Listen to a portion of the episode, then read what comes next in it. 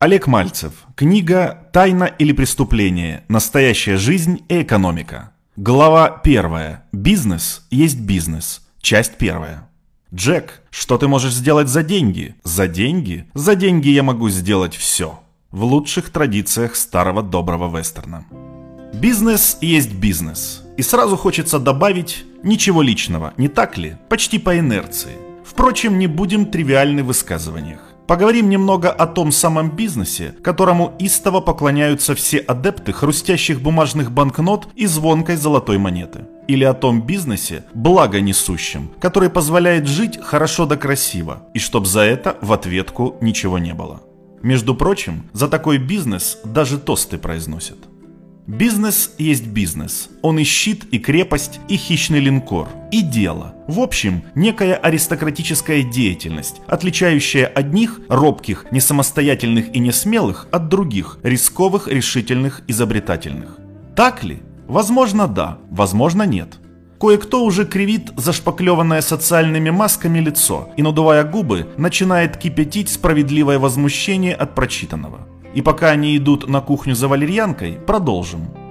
Бизнес – тема непростая, пожалуй, самая скандальная. Слабакам в этой среде не место, и толерантностям тоже. Just business, you know? Кстати, для третьих бизнес в первую очередь – это репутация. Да, чего греха таить, все бизнесмены стремятся к репутации. Желательно, чтобы вообще она за них говорила наперед, расстилаясь красной ковровой дорожкой благонадежности лучших традиций. Кто же не хочет выглядеть белым и пушистым? Вы-то точно хотите. Кстати, поправьте ваш галстук бабочку и не забудьте научиться, как правильно пить виски с содовой.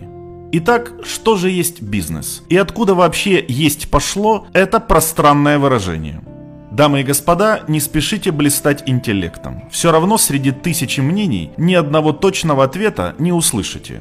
Ибо чаще всего взгляд на бизнес у нас современно лицеприятный. А знаете, уважаемые, в чем у нас проблема с бизнес-восприятием? Да по ряду причин у людей современности слишком короткая память. И скажем откровенно, совсем недавно, лет 20-30 тому назад, бизнесмен выглядел совершенно иначе. В 90-х годах не столь давнего столетия бизнесмен не выглядел таким тренингообразованным, доброжелательным партнером или даже хозяином, пиджакообразным в кожаном кресле, эдакой пуськой, ратующей за чинное благородство и справедливость, выплевывая как интервью сотни иноземных слов, а стратегия маркетинга, инвестиционные риски, аутсорсинг или даже банально менеджмент. То были люди иного кроя, не то что нынешнее племя. Достаточно резкие на поворотах, бесцеремонные и одноколейные. Вели они себя дерзко и откровенно вызывающе, а именно такое поведение и присуще выходцам пути из грязи в князи. Да. И еще называли их новыми русскими. Люди эти были подлые, гадкие, в чем-то примитивные. О новых русских слагали анекдоты. Молва всячески изгалялась, склоняя и спрягая этот новоявленный пласт социума. Два новых русских разговаривают на пикнике в лесу. «Слышь, Вован, я вчера такую книгу прочитал. Такую книгу? Ну какую? Супер книгу. Как называется? Опущены и посланы. Дай почитать». На следующий день первый новый русский передает второму книгу, тот открывает и читает. Федор Достоевский, униженные и оскорбленные. Сын нового русского спрашивает отца. «Пап, кто такой Ньютон?» «Ну, это такой чувак в законе, у которого вся физика разложена по понятиям». Решил налоговый инспектор узнать доход нового русского. Пришел к нему в офис и говорит, за сколько времени вы сможете заработать на Волгу? Новый русский начинает рассуждать. Ну, если меньше буду жене давать деньги, если все долги соберу, если родственники помогут, думаю, за неделю накоплю. Налоговый инспектор хмыкает и, размышляя, что перед ним вовсе не новый русский, уходит. Новый русский после ухода налоговика задумывается, а потом произносит – и на кой мне нужна эта Волга со всеми ее причалами и пароходами? Зачем, а? В общем, народная молва о новых русских высказалась однозначно. Явные придурки. Не так сегодня выглядят бизнесмены. Не так. А ведь мы даже не напомнили про криминалы бандитов, которые легализовались и стали вроде как добропорядочными бизнесменами. В общем, еще 20 лет назад внешний облик бизнесмена совершенно не соответствовал нынешнему, тому, что массовые рупоры и дирижеры нам пытаются представить. А давайте, как говорится, копнем глубже. 70 лет истории Советского Союза однозначно сказали бизнесу «нет». Потому часть страниц нашей истории мы просто перелистываем и следуем далее. Куда? В Европу. К отражению, или как это модно на научный лад говорить, репрезентации, облика бизнесмена в европейской литературе. И изначально к знакомству я хотел бы предложить два произведения. «Гапсек», вышедший из-под пера господина Аноре де Бальзака. К слову, достаточно лаконичное произведение, читается на одном дыхании. Эдакий рассказ о жизни ростовщика, которого еще за глаза именовали «Человек-вексель», да «Золотой истукан». Из всех соседей Гапсек поддерживал отношения только с неким Дервилем, которому однажды раскрыл механизм своей власти над людьми. Миром правит золото, а золотом владеет ростовщик. Почему еще рекомендую прочесть эту книгу? Даже не приличия ради или самообразовательного толка. Такой роскошный черный юмор старой французской гвардии вряд ли встретишь сегодня. Гапсек – некий скупец, который приходит отбирать состояние у богатых людей, который любит своими заправскими грязными ботинками пачкать ковры ручной работы. В заправду яркий персонаж, на примере которого есть о чем задуматься – как бы то ни было, он определенно не похож на бизнес-героя современности, не так ли? И, конечно же, второй рекомендацией выступает блистательная трилогия «Желание» «Финансист, Титан и Стоик» автора Теодора Драйзера. Эксперимента ради задайтесь вопросом, похож ли главный герой Элджернон Каупервуд на нынешнего бизнесмена? Ответ не заставит себя долго ждать. Гапсек и Каупервуд – кто они? Определенно подонки, ничего в них святого и человечного. Вот такие персонажи и прикуривают от 100-долларовой купюры, и, возможно, даже зад ей подтирают. А знаете, какая фраза ярче всего характеризует такой типаж? Я готов отчитаться за любые деньги, заработанные в этой жизни, кроме первого миллиона. Знаменитая американская острота. Впрочем, в каждой шутке лишь доля шутки, остальное – правда – Огромные, а порой и баснословные состояния Европы – это пиратские состояния. Деньги, нажитые на крови, войне, убийствах, кражах. Состояния, которые одни, более расторопные предшественники сколотили за счет других, менее расторопных. Таковы уж давно в лучшем мире. Взглянуть бы, к примеру, на ту же историю Великобритании. Это сегодня она имеет слово «great», то есть «великая». Но по факту, чем гордиться и величаться Британии изначально – Рассудим по всей строгости, чем богаты острова? Туманами, зелеными лугами и овцами? Точно не природными богатствами в качестве газа, нефти, редкоземельных металлов или хотя бы алмазов.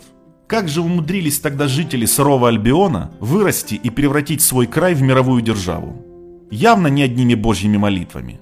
Не станем томить, дадим подсказку. Да, разжились все теми же грабежами. А кого грабили пираты Ее Величества? Знамо кого? Испанскую империю. Не составит сложности читателю самостоятельно убедиться, как британские монархи выдавали разрешение на бумаге особой, сургучной печатью заверенной, разрешение на святое ремесло, на пиратство. А как иначе собрать деньги в британскую казну? Впрочем, сегодня об этом словно позабыли. Британцы точно не любят говорить, что свою демократию изначально нажили они грабежом и разбоем. Лорды, графы, аристократы то сегодня. Но снимите эту маску с вашего благородия, и там окажутся пираты, грабители и уголовники. Удобно же такое забыть, не так ли? Хотя даже классическая история, сто раз латаная-перелатанная, не прячет и не скрывает великие похождения пирата Ее Величества сэра Фрэнсиса Дрейка, к примеру. Да что там кругами ходить? Обратитесь к самому известному английскому произведению, сотни раз переведенному на многие языки мира. Остров сокровищ сэра Стивенсона недаром облетел земной шар вдоль и поперек и считается классикой. И хотя по финальным аккордам автора плохие парни были наказаны и хорошие парни победили, все равно образ одноногого дельца, который точно знает правильные ходы и темы, Джона Сильвера, разумеется, один из самых обожаемых и широко известных. Британский центральный прототип, если выражаться языком науки памяти, беспредельно привлекательная фигура – Британия, чуть позже она станет уже великой, как показывает история, крайне грамотно распорядилась украденными средствами. Как дальновидный инвестор она их выгодно вложила. Во что бы вы думали? В парчу, специи, машины, металлы или хотя бы в людей? Нет, и еще раз нет. Деньги вложили в войну. Вот так и появилась на геополитической карте та самая тучная, откормленная и мясистая колониальная держава, вторая после Испанской империи. Карта Британской империи и ее колоний – это крайне интересный предмет исследования. Многие искатели исторических истин, чаще альтернативщики, а не ученые, обращают внимание на ряд любопытных фактов или даже попросту очевидных алогичных нестыковок. Одно мы знаем точно. Историю пишут победители, и ничего нового в этом нет. Когда страна А приходит как оккупант на территорию, некогда принадлежащую стране Б, она явно преследует долгосрочный интерес. То есть готова приложить усилия, чтобы эта территория надолго перешла в ее распоряжение и владение. А для этого, как, например, в Украине, отчасти стирается история прежних веков, и на замену ей приходит история, писанная на новый лад. История победителя. Итак, лишь некоторым странам Испании, Франции, Британии удалось каким-то образом колонизировать практически весь мир. Возникает вопрос, а как небольшие державы сподобились захватить столь огромные территории? Почему, например, именно Испания начала колонизацию обширных земель от Африки до обеих Америк? И каким образом эта многолетняя операция оказалась фатально успешной? Закрадывается не просто червь сомнения, но искренняя уверенность, что тот лейбл или продукт под названием колонизация, который предлагается к анализу, в 21 веке категорически отличается от колонизации как геополитического и экономического процесса 17 столетия. Ремарки ради стоит обратить внимание на регалии великого императора Карла V, чтобы убедиться, что колонизированных испанским стягом земель гораздо больше, чем принято преподавать в школьной программе. К слову, существуют самопальные исследования, утверждающие, что Карл V был далеко не нормальным человеком. Он не плакал и не смеялся. Мол, Карлу постоянно было холодно, даже у ярко растопленного камина. А еще он постоянно ходил в корсете, который поддерживал его голову, потому что император не мог ею поворачивать. Возможно, специально выработал такой навык, чтобы художникам прошлого удобнее было с него портреты писать, кто знает. Никто из европейских монархов ни до ни после не обладал столь достопочтенными множественными титулами, как Карл V. Одних только королевских корон у Карла было более десятка. Он одновременно был королем Леона, Кастилии, Валенсии, Арагона, Галисии, Севильи, Малерки, Гранады, Навары, Сицилии, Неаполя, Венгрии, Хорватии и прочее. А также королем Германии, Италии и Бургундии. И титулярным королем Иерусалима. Впрочем, как бы частные лица не порочили или не превозносили Карла V как историческую личность и правителя, наследие его оказалось столь безмерным и титаническим, что осмыслить его масштабы и сегодня крайне сложно. Однако не будем отвлекаться от курса и обратим внимание на масштаб завоеваний британских сил.